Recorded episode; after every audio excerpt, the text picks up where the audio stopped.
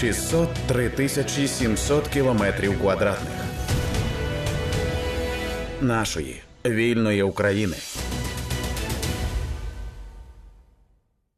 Українські військові вперше приєдналися до американської програми підготовки офіцерів із захисту культурних цінностей в умовах збройних конфліктів. Говоримо із заступницею начальника відділу міжнародного права Міноборони, підполковницею юстиції Інною Завородько про участь в американській програмі підготовки офіцерів, а також про те, як Україна повертатиме викрадені Росією об'єкти культурної спадщини і яка роль у цьому збройних сил України.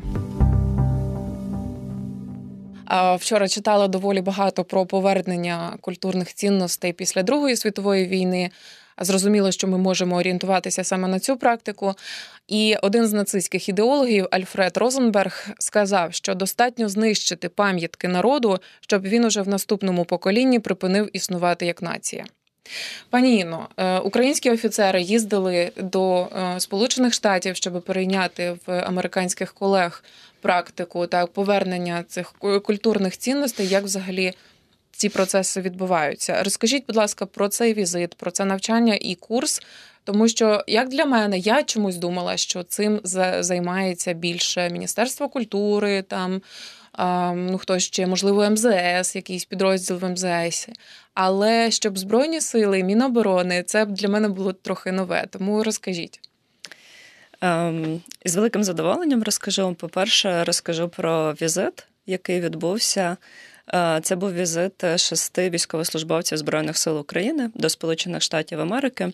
І він фактично складався з двох частин. Перша це участь у щорічному курсі е, для офіцерів із захисту культурних цінностей, які Сполучені Штати Америки проводять для своїх військовослужбовців. Однак запрошують представників інших держав також. Так, наприклад, в цьому році були ми, представники Збройних сил і Міноборони України, е, представники Польщі. Е, та Франції і Великобританії.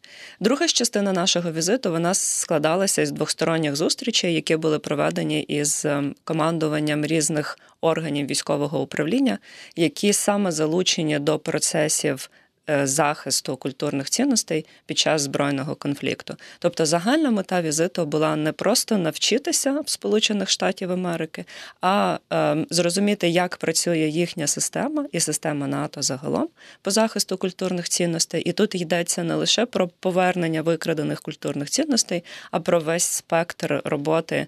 Е, Щодо захисту культурних цінностей під час збройного конфлікту, і для нас, як для військових, найважливіший і, безперечно, найголовніший момент це захист культурних цінностей під час планування і проведення операцій, аби не нашкодити, не зруйнувати е, і е, зберегти ту культурну спадщину, яка у нас є. Тобто, загальна мета візиту була обмінятися досвідом. І насправді, як сказав полковник Діджесі, це керівник курсу щорічного, який ми відвідали. Е, участь українських військовослужбовців принесла більшої практичності цьому курсу, тому що саме, на жаль, український, е, українські реалії, український контекст.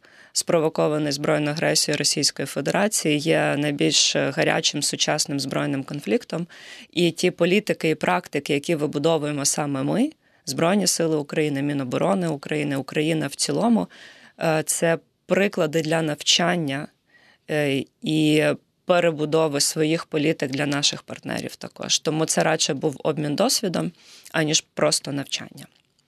Ну, я розумію, наскільки е, я читала цю Гаську конвенцію про захист культурних цінностей від 54-го, здається, року, так про те, що коли йде збройний конфлікт, е, не можна там, наприклад, позиції робити в свої, так що може привести до зруйнування.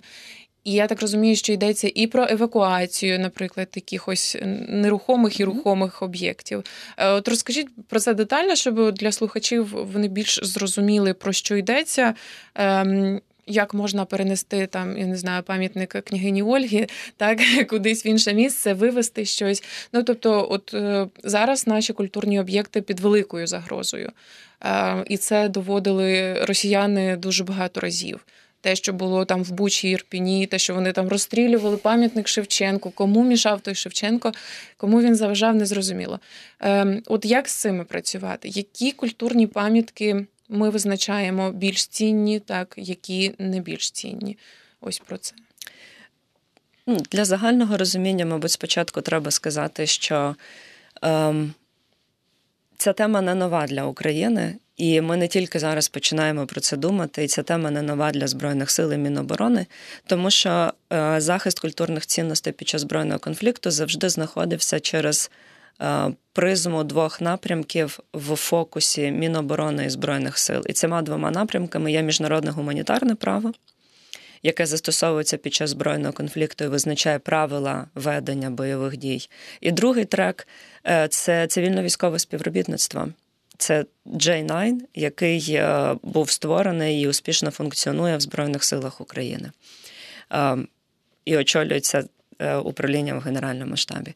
Тому ця тема не нова для нас. І ем, міжнародне гуманітарне право воно чітко визначає яким захистом користуються культурні цінності, і хто саме визначає, які саме культурні цінності, які об'єкти вважаються культурними цінностями і мають, маються захищатися як такі.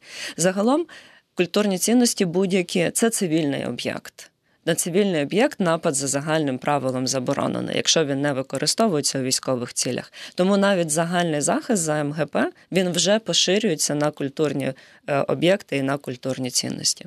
Окрім того, Гайська конвенція 54-го року, про який ви згадали, вона визначає ще два додаткових режими захисту культурних цінностей: це спеціальний і посилений.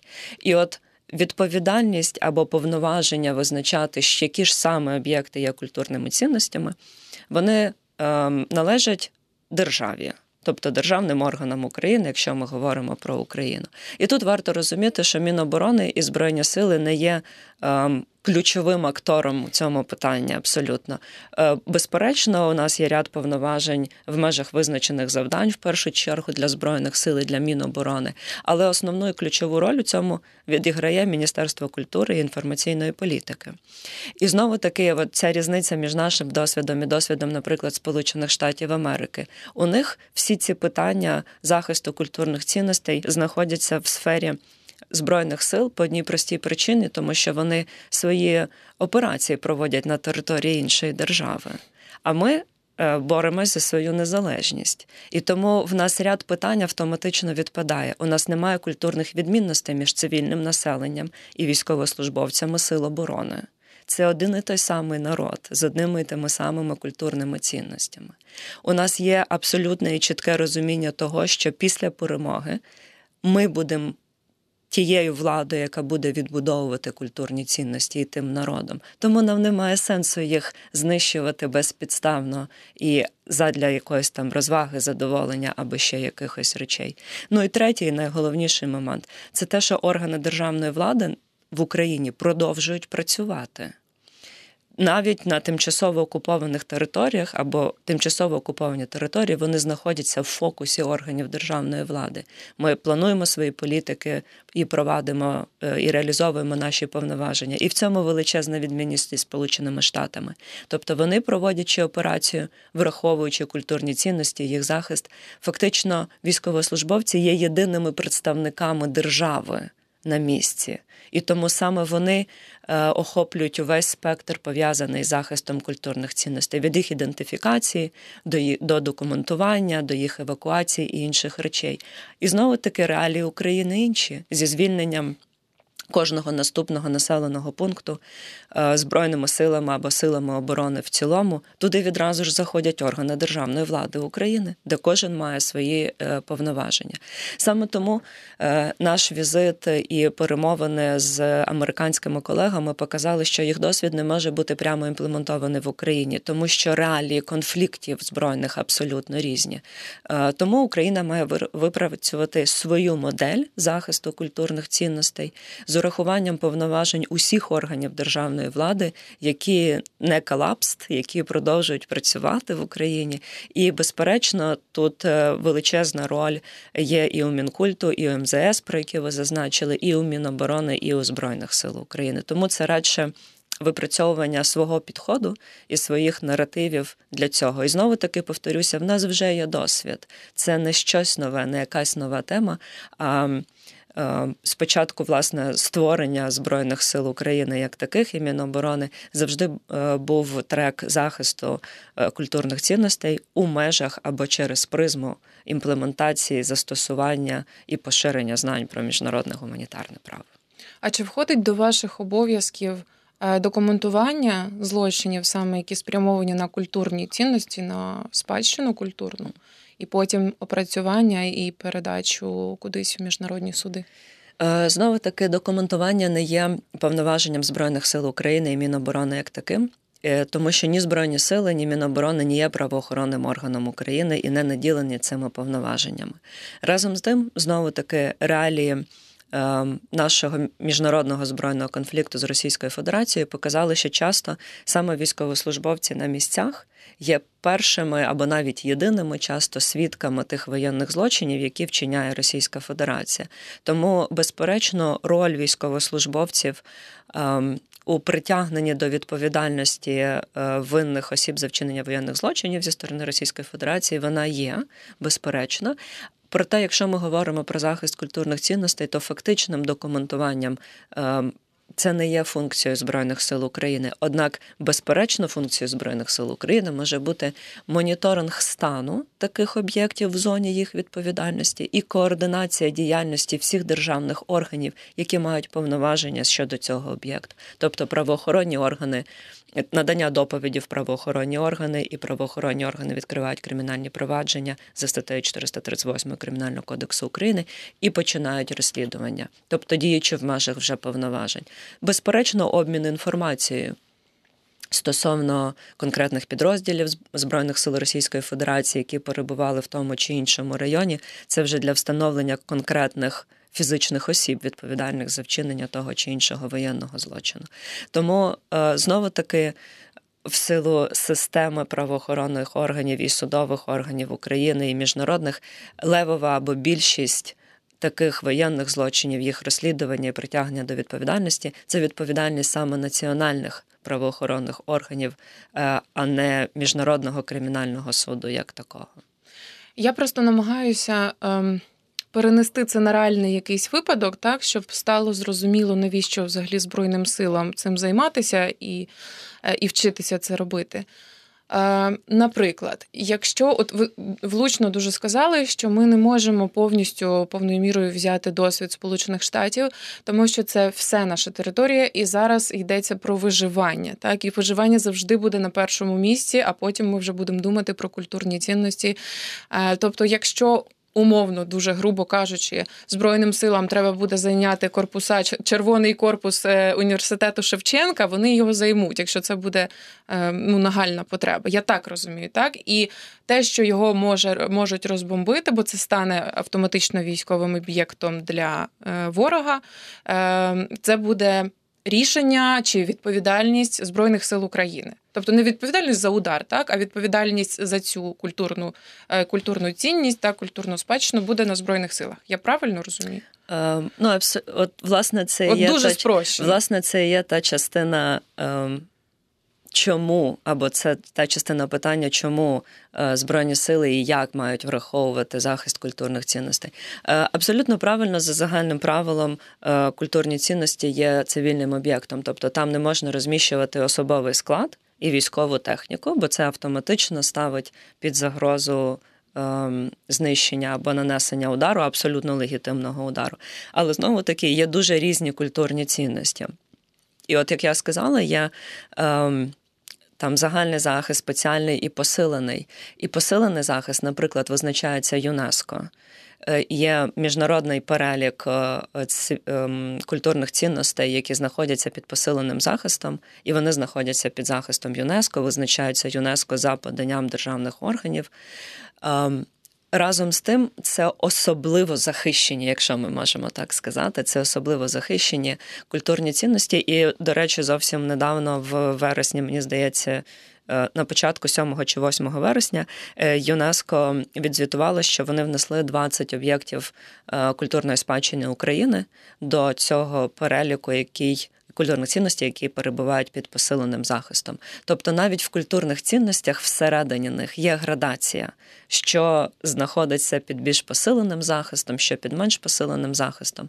Е, однак ем, за е, загальним правилом або за загальними категоріями ви абсолютно правильно зазначили, що є поняття військової необхідності і е, розміщення підрозділів е, Збройних сил України, зокрема в об'єктах, які можуть бути культурними цінностями, також.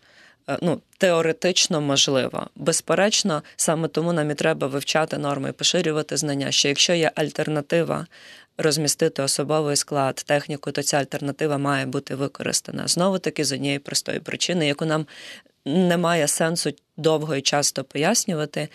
Е, тому що нам відбудовувати ці культурні цінності. Ці культурні цінності це наша, е, наша історія, це те, що тримає народ разом. Е, тому в нашому конфлікті з Російською Федерацією це простіше розуміти. Не треба декілька разів пояснювати це і доводити. Ем, і знову таки, ем, як ви правильно зазначили, там, де відбувається інтенсивне ведення бойових дій. Безперечно, збереження культурних цінностей це також буде одним із треків. Однак, якщо ця культурна цінність, наприклад, використовується ворогом, і там розміщується особовий склад або штаб, де приймаються рішення, або інші питання, це вже повноваження командира вирішувати, наскільки перевага, яку він отримає через знищення цього об'єкту, буде високою або буде перевищувати ту шкоду, яка буде нанесена. Е, тому навіть в культурних цінностях, всередині культурних цінностей є своя градація стосовно більш посиленого захисту і е, культурних цінностей, які за загальним правилом перебувають під захистом. Нагадаю, що говоримо ми з Інною Завородько, заступницею начальника відділу міжнародного права Міноборони, підполковницею юстиції. А я ще від себе хочу сказати, що Інна була миротворицею в Демократичній Республіці Конго, і власне так ми і познайомилися. Я брала інтерв'ю. Це було ще до повномасштабного вторгнення, ніби в іншому житті. І зараз от Інна повернулася і займається тепер в тому числі і культурним захистом культурних цінностей. А хочу запитати, точніше, не знаю, розвити думку про те, що дуже. Якщо подумати про майбутнє після перемоги, ми будемо повертати всі нашу культурну спадщину, щоб встановити історичну справедливість, всю культурну спадщину, яку Росія незаконно вивезла з окупованих територій, і ще яка яку вона не повернула ще після Другої світової війни, тому що те, що повернула Німеччина після поразки, так вона повернула це все в Москві, можна так сказати, і в Україну воно не повернулося.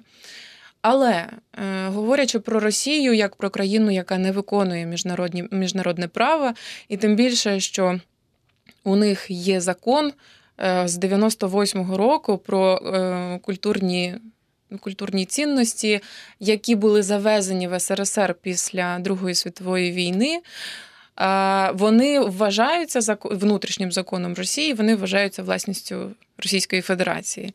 От ем, і тому ем, я навіть не можу собі уявити, як можна буде говорити з країною, так яка не виконує е, міжнародне право.